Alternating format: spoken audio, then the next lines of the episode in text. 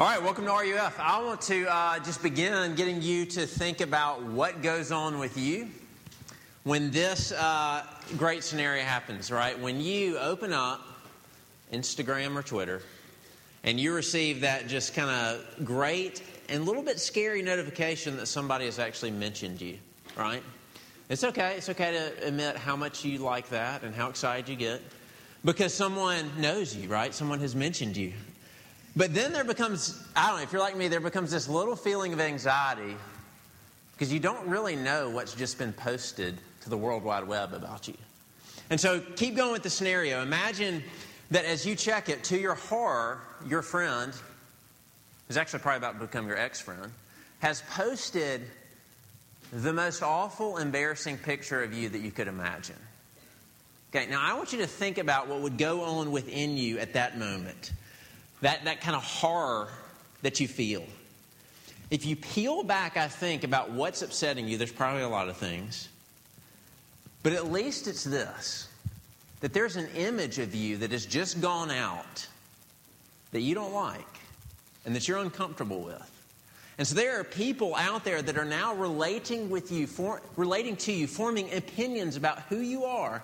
They don't even really know you based on a picture that's really distorted and that doesn't give the full picture of who you are. And you just want to fix that. You, you want to say, wait, wait, wait, that's not who I am. That's a distorted picture. And if you can relate to the tension of that scenario at all, I want to suggest that that is, is a large part of what Commandment 2 of the Ten Commandments is about. Because if the Ten Commandments are the picture of a beautiful life, of a free life, like we're saying every week, Commandment 2 is saying that the beautiful life takes expression because you have a relationship with God as He truly is, not as you've fashioned Him to be or distorted Him to be. Commandment 2 says this You and I don't get to decide who God is and what He's like, He just is. God is going to define Himself, He has revealed Himself, and we receive and relate to and worship Him as He is. Not as we wish He was, or not as, not as we project Him to be. So let me, uh, let me pray for us. Father, we just mentioned that we can know you because you've revealed yourself, and you've revealed yourself in your word.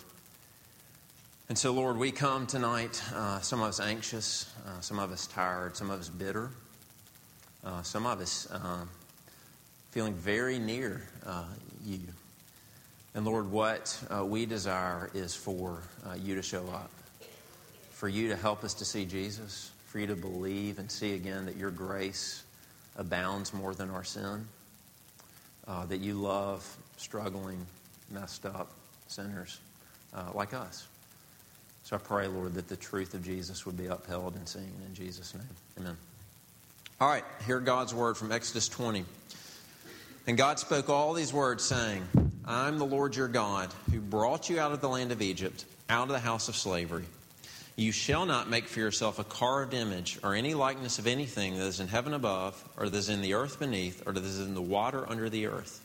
You shall not bow down to them or serve them, for I, the Lord your God, am a jealous God visiting the iniquity of the fathers on the children to the third and the fourth generation of those, that, of, of those who hate me, but showing steadfast love to thousands of those who love me and keep my commandments. Psalmist says the word of God is, is sweeter than honeycomb. All right, let's, uh, let's look at four things about the second commandment the meaning of it, the reason, the breaking of it, and then the beauty and fulfillment of it. First, what is the meaning of this commandment? I don't know if you felt this when you first uh, read this, but at first glance, if you were with us last week, it simply seems to reiterate the first commandment Thou shalt have no other gods, right? No idolatry. But the second commandment actually has a distinction. There is an overlap between those two commandments. There's an important dis- distinction. The first commandment, it is concerned with who you worship. Worship the real God. The second commandment is mostly concerned with how we are to worship the real God. And so the second commandment is telling us to properly worship Him without diminishing who He is. And there is something, I think, that at least helped me understand what's going on here that happens back in Second King, or no, it's First Kings. In 1 Kings 12, I think this kind of clarifies our understanding of the second commandment. The nation of Israel is sadly beginning to divide. And Jeroboam, who is the king of the northern kingdom, realizes that there's going to be a problem. Because if his, if his people are in the northern kingdom are going to worship the Lord, they're going to have to travel to the southern kingdom, to the temple, to worship. So Jeroboam comes up with a solution. He doesn't create a new God. This is what I need you to hear. Instead, he fashions two golden calves, sets them up in these northern cities, and says, Here, worship God, the God who brought you out of Egypt, through these gods. He doesn't say these are brand new gods. He says worship God by way of these calves. So they weren't so much worshiping the golden calves, they were worshiping God through them. And so destructive was that, it ends up solidifying the split of the nation of Israel. That's what the second commandment is guarding against.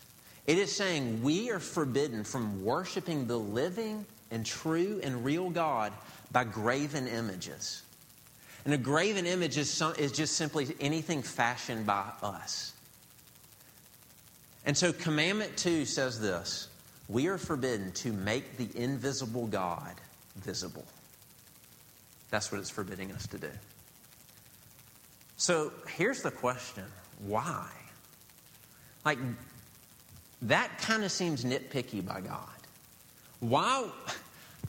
I mean, maybe those Israelites had good motives. At least they were trying to worship the real God. What's the problem? And here's the problem and the reason for the command any image that we construct, whether physically or, hear me, our, mentally, any image fashioned by humans will inevitably distort the reality of who God is. It has to. Let's take the golden calf, for instance. Maybe, maybe a golden calf somehow faintly communicates the beauty and majesty of God. Maybe. But it, it communicates nothing about God's compassion and His forgiveness and His mercy. And therefore, it is a false representation of who God is. It hides more than it reveals. Does that kind of make sense? And so, God is saying any image that you're going to come up with any image that our finite and sinful mind produces, it is inevitably, inevitably going to reduce God. It's going to distort him into something that he is not. Look, God loves the imagination. It's a beautiful gift from him. God loves creativity. But when it comes to who he is, we just can't use our creativity. It'll mess him up. It'll distort the reality of who he is. The Lord is known by revelation not by creativity. And He just loves us too much to leave us to our own devices. I think some of you, I think some of you know this. Um, ladies, you, many of you sadly have felt this reality that when, when you are reduced simply to body parts, and that's the way that, that a male begins to view you and relate to you, it's belittling, isn't it? It's offensive. And it should be. Because it's not the only definition of who you are. And in the end, you realize if someone views you like that, there will be no relationship, right? And by the way, that is one of the reasons I would suggest that, and this is for both guys and girls, this is why viewing pornography is so destructive. Because it is relating to people made in the image of God Viewing pornography means you relate to people with inherent integrity and beauty, and you belittle them, you distort them, and reduce them simply to body parts to be used for pleasure. And that's just shaping you, and it's just destructive. And the Lord, with this commandment, refuses to let us use him and belittle him and distort him. Not because he's some tyrant, but because he actually wants a real relationship with you. And therefore, he is saying we must know him and receive him and worship him as he is. And he wants you to believe and know what he really thinks of you, not your distorted perception of, of, of him. He wants you to know how much he really loves you. And how much He really delights in you. And so He will not let you distort that. He's reality itself. He is beauty. He is holiness. He is goodness. He is truth. And so He will not let us fashion Him into anything else. So the question of the second commandment is this Are you going to shape God by your thoughts and imaginations into something comfortable, into something that fits into your life? Will you fashion him according to your ideas and opinions? Or will you let God as he is shape your thoughts and imaginations? Which is it? That's the question. And so we've seen its meaning. Don't make the invisible God visible. Its reason is because we will distort him. We will distort his beauty and therefore destroy ourselves and a relationship with him. So, thirdly, what does actually breaking this commandment look like? I think, admittedly, at first, like this is actually one of those commandments that you read and you actually feel okay about. Right? You can you can walk through my house and we have no statues, we have no man-made sculptures that my family, you know, worships God through or anything like that. But like all commandments, right? Their first job is to convince us that we're we're a whole lot more messed up than we think. And so these, these commandments are not just concerned with behaviors, they're really concerned with our, thought, with our thoughts, with our heart. And the commandment exposes us. Because the commandment says this we break it whenever we fashion by our imagination, by our thoughts, whenever we fashion him, him into a God that he is not.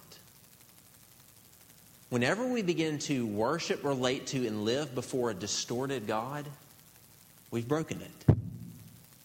Because at that point, we're actually not relating to God, we're relating to a false picture of Him. And so I would ask you to consider how much dysfunction in our life actually arises from relating and worshiping a false image of God that we have made.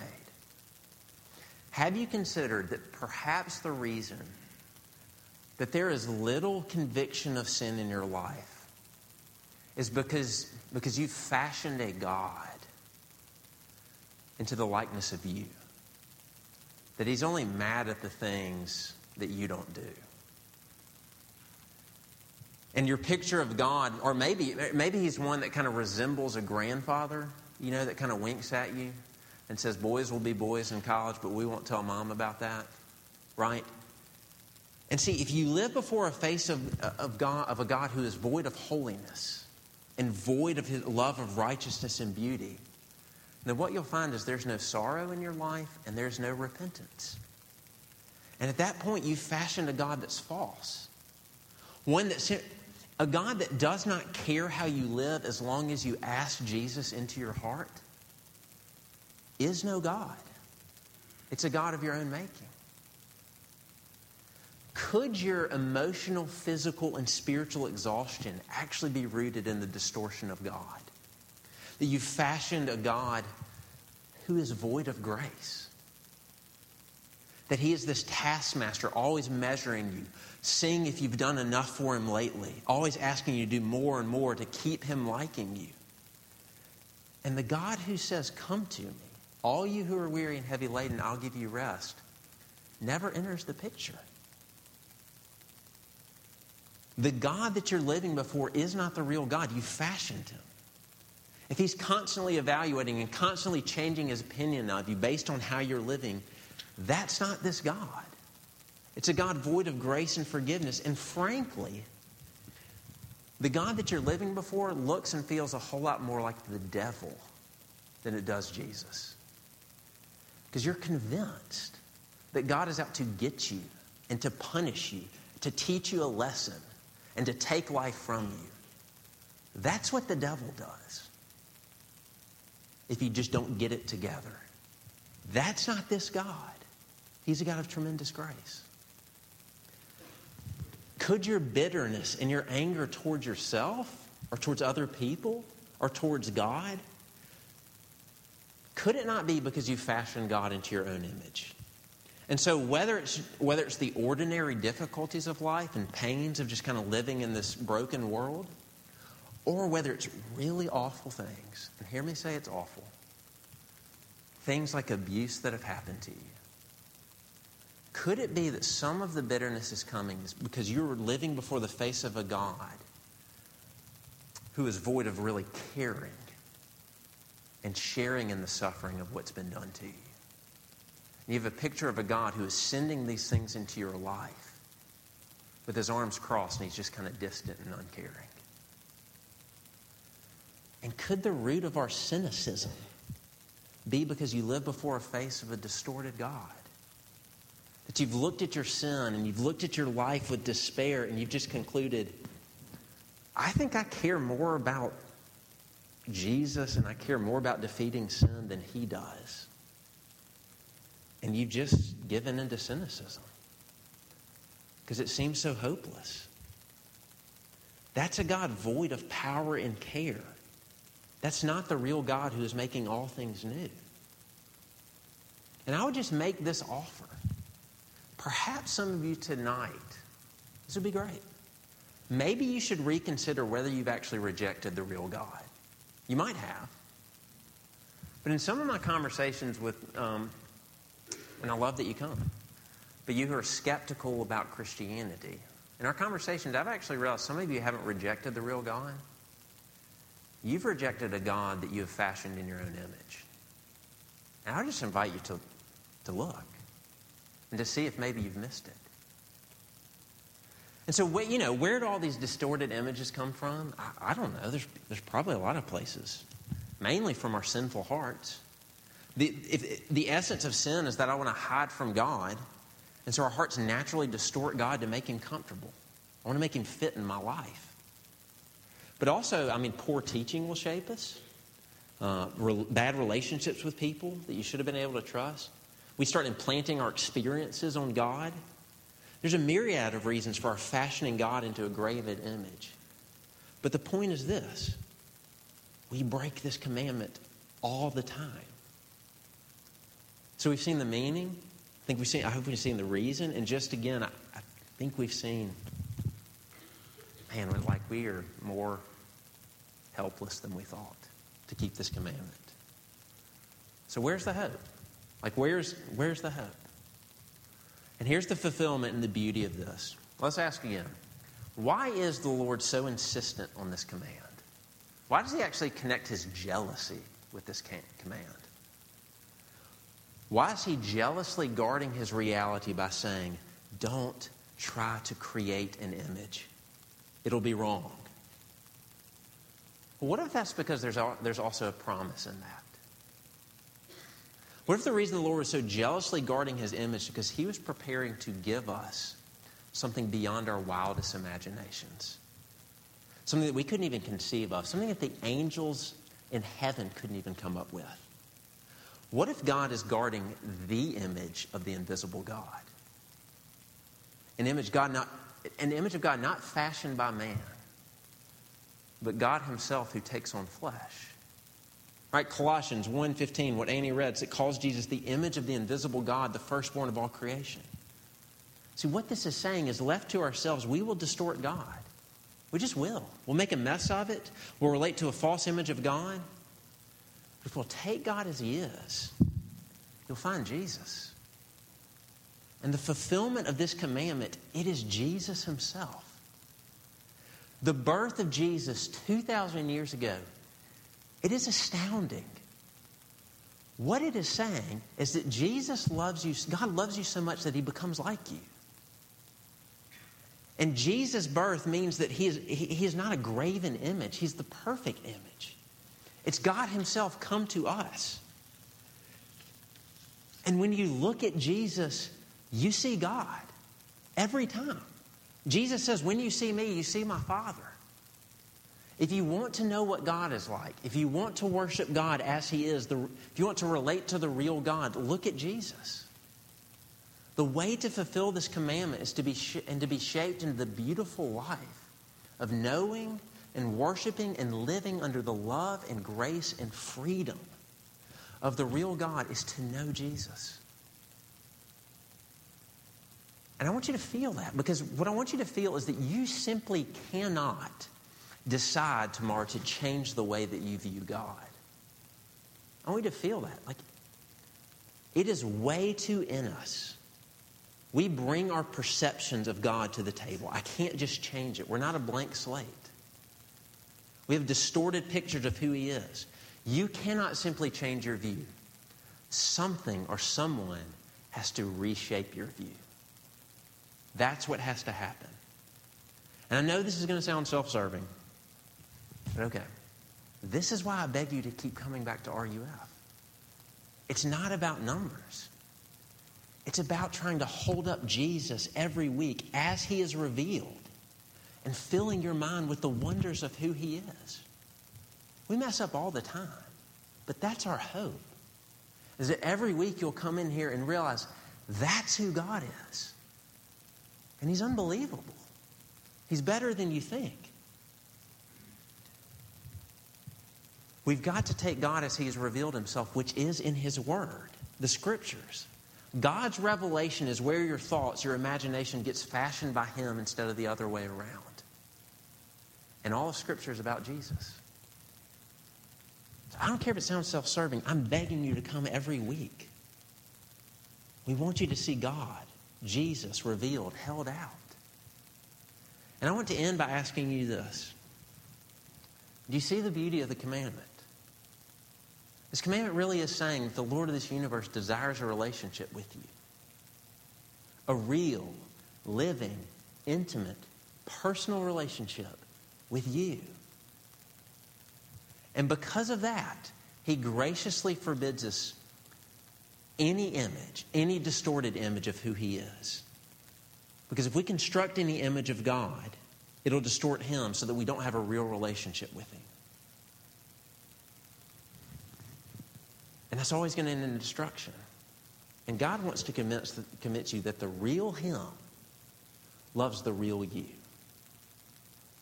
That's what He's about. He wants a relationship with the real you. So think about the beauty of this. If any image that I'm going to conjure up actually distorts and belittles and takes away from God,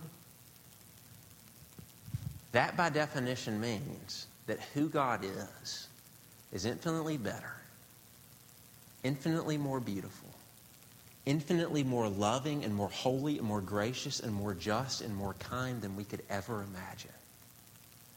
The second commandment is calling us to realize and recognize our absolute dependence on His revelation.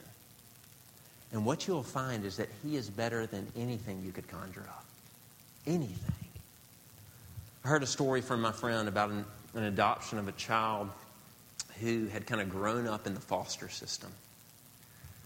And so this boy, you know, for, I think he was 10 or 11, for, you know, basically eight years of his life, had basically lived the life of kind of being with a, with a family temporarily and then being sent back to the foster home and, you know, back and forth, back and forth. And then finally, this couple adopts him.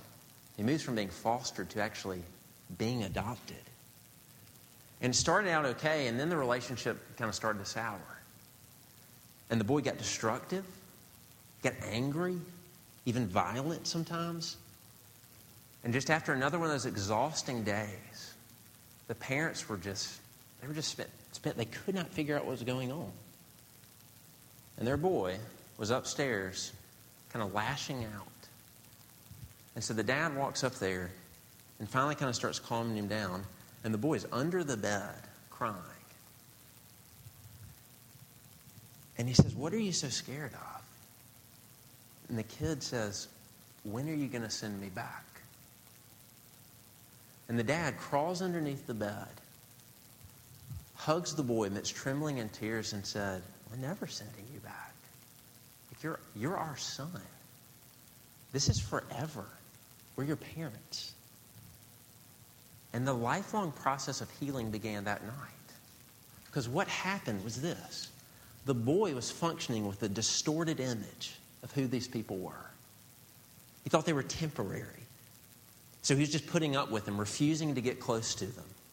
But when the boy heard his parents, when they actually received, when he received the reality of who they were, it was better than his wildest imagination. They were more loving, more real, more stable than he had ever dreamed of. This is what this commandment means. Commandment two is saying, receive Jesus. Receiving, even with trembling fear, even if you have fainting hope tonight, come to Him. And you will find He is simply better than you could ever imagine. Come to His Word. Come to Jesus. And you, I don't care if you're scared that He's going to shame you. I don't, think, I don't care if you're convinced you're not good enough and you're convinced that because you've done these things, He's going he's going to push you back. You will find He is better than you, than you can imagine. His wisdom is higher than you thought. His justice is better. His holiness is more searing. His love for you is far better and more deeper than the most intimate relationship you've ever experienced because he goes to a cross for you. And his power is far greater than any force that you've ever encountered. And his grace, it really does abound more than your greatest conception of sin and unworthiness that you can conjure up. Where sin abounds, his grace abounds all the more. And his smile and his delight in you. I know it seems too good to be true, but it's real. Receive him tonight. I'm telling you, that begins the life of the beauty. That's an invitation. Let's pray. Father, would you, um, man, would you meet us uh, tonight for the first time? Or would you help us to do what we need to do every day? To see you as you are, to quit trying to make you like us, and see that you're more forgiving and more holy and more loving than we ever thought. And so I pray that you would encourage us with that tonight. I pray that you give people the faith to see that. And people would receive the joy of Jesus and capture a vision of the beautiful life. In Jesus' name, amen.